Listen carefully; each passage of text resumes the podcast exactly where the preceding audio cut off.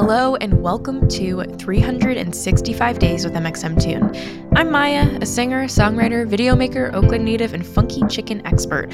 I'm also a huge fan of history. As you know, I love untold stories, gross facts, hidden secrets, and anything weird, dark, and funky from the past. Today, I'm going to share one of my favorite deep cuts with you to celebrate my new song, Sad Disco, which just released a little bit ago, and also to let you know that my album, Rising, is coming out on May 20th. But let's get into some history. You ready to jump in? It's 365 with mxmtoon. New facts every day, so don't leave too soon. I'm gonna teach you stuff, no, it won't be tough. Gonna go a year till you've had enough. It's 365 mxmtoon. When you think of disco, what images come to mind? Big hair, shiny decor, John Travolta maxing out the dance floor, and the Bee Gees pumping through a sound system. Just a few things we tend to associate with the 1970s dance craze. But disco is more than just Saturday Night Fever and glittering jumpsuits. It's an entire subculture, one embraced largely by LGBTQ and POC communities in its early days. And even though we think of disco as a retro genre, it's actually influenced so much music since the first disco hits hit the dance waves. But let's reverse. The origins of disco can be traced back to the 1940s, when the Nazis occupied France and outlawed most art, music, and other forms of cultural pleasure. Unwilling to give up band music like jazz, the French opened up secret underground nightclubs. Since jazz bands had been disbanded, they played music on records instead of live. The clubs were extra inclusive as a way to spite the Nazis, opening their doors to the gay community and to black people. The most famous of these underground clubs was called La Discothèque, which is French for Library of Phonograph Records. The name caught on, and other underground clubs like it were also known as discotheques. Discotheques outlived the Nazis. In the 1950s, you could find nightclubs like Whiskey a Go Go in Paris and the Scotch Club in West Germany pumping out recorded music from turntables. In the United States, you could find dance clubs like the American iteration of Whiskey a Go Go in Los Angeles and the Peppermint Lounge in New York. These clubs played sexy music like The Twist. Okay, it was sexy then, and other dance hits as well. At least, that's what they played pre disco. The 1960s was a big time for music. Rock, folk, and psychedelic genres became huge during the anti war and drug fueled decade, with festivals like Woodstock and the Monterey Pop Festival showcasing big acts like Jimi Hendrix, The Who, Bob Dylan, and the Grateful Dead. But when the 1970s rolled around, some music fans were ready for a new sound, preferably one with a dancey beat, which wasn't popular anymore at the time. And it wasn't just the actual sound of the 1960s people were trying to escape. The decade was full of social and racial unrest.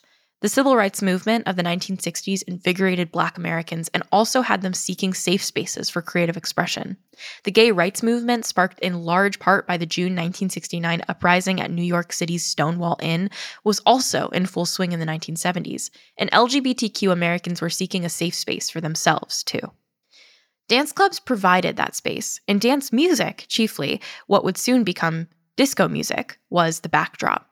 The music itself had its roots in what was called psychedelic soul. Think Jimi Hendrix, for instance, as well as Sly and the Family Stone, and even the Temptations. The music had a beat, but was also subversive and sexy. As music progressed in the early 1970s, artists leaned on heavy percussion and bass lines, lush string orchestra arrangements, repetitive vocals, and sliding hi hat rhythms. This would soon be recognizable sounds of disco. The disco scene itself was allegedly birthed in New York City on February 14, 1970. A New York DJ named David Mancuso threw a Valentine's Day party in his Manhattan home. The party was mostly attended by members of the LGBTQ community who were being harassed by police in gay bars and event spaces and were looking for a safe place to hang out. It was such a popular event that DJ Mancuso started throwing these invite only parties more regularly, and his home eventually came to be known as The Loft, an underground discotheque. Other spaces like The Loft started springing up in New York and in Philadelphia. These spaces were racially and sexually inclusive and invited attendees to dance, party, and celebrate life with democratic abandon. The style, glitter, big hair, flashing lights fit the larger than life celebratory vibe. Rolling Stone writer Vince Aletti who wrote the first feature on disco, described the scene as like going to a party completely mixed racially and sexually, where there wasn't any sense of someone being more important than anyone else. Eventually, disco made it to the mainstream. Clubs like Studio 54 in New York, Artemis in Philadelphia, and Studio One in Los Angeles were popular with celebrities and non celebrities alike. Disco music played on the airwaves, with bands like Sweden's ABBA, the Bee Gees, and KC and the Sunshine Band releasing major hits. Motown, the predominantly black music scene out of Detroit, made a pivot towards disco, with superstars like Diana Ross releasing hot disco tracks. John Travolta starred in the iconic 1977 film Saturday Night Fever, which showcased disco and the aforementioned Bee Gees. Though disco was a hit, particularly with LGBTQ, Black, Hispanic, and Italian Americans, the craze had its detractors. Some people thought disco was goofy or uncool, Worse, much of the anti disco sentiment was rooted in racism and homophobia. In 1978, a rock and roll DJ named Steve Dahl lost his job at WDAI Chicago when the radio station switched formats from rock to disco. A few months later, Dahl was hired to DJ a different station where he quote unquote got back at WDIA by mocking disco and making explosion sounds while playing disco records on air. In 1979, the Chicago White Sox were looking for a way to drum attendance to their games. The managers decided to hold a disco demolition night at their stadium at a game against the Detroit Tigers on July 12th of that year. They invited Dahl to host and told attendees that for 98 cents and a disco record, they could get a ticket to the game. About 48,000 people showed up for Disco Demolition Night, thousands more than the regular attendance of a White Sox game.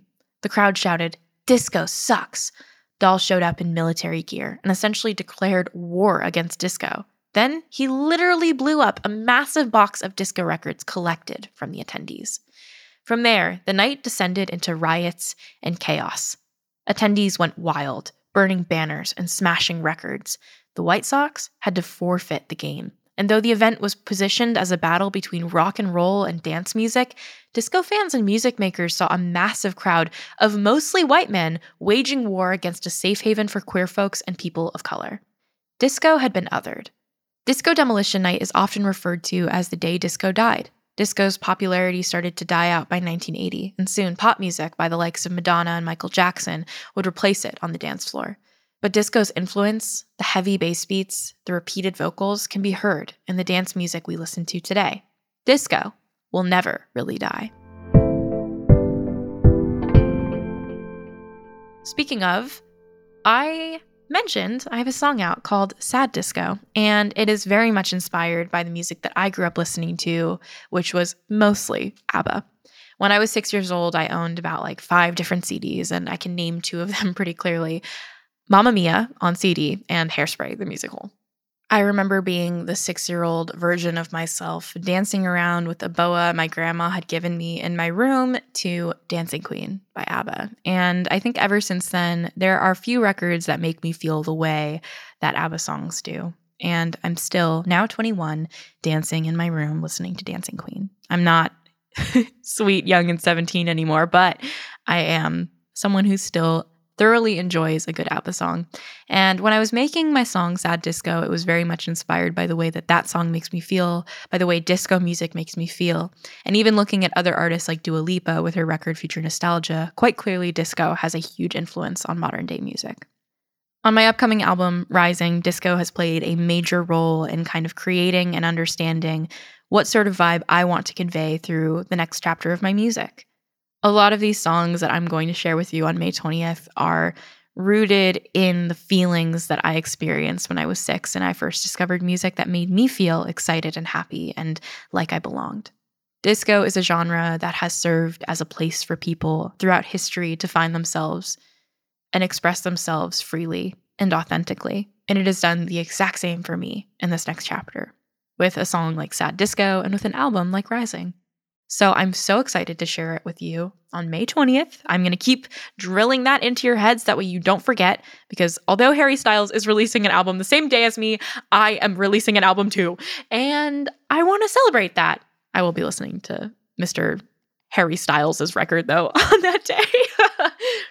And Sad Disco is like one of the first songs that I get to share with you besides Mona Lisa. So, Mona Lisa and Sad Disco are the two songs that are out now for you to listen to to kind of get you prepped and ready for this next chapter of mxmtoon, which was heavily inspired by disco. Even though we've talked about the day disco died, it is not dead. It is alive and well, and it is fueling my music and many other music from artists as well. It's 365 with mxmtoon. New facts every day, so don't leave too soon. I'm gonna teach you stuff, no, it won't be tough. Gonna go a year till you've had enough. It's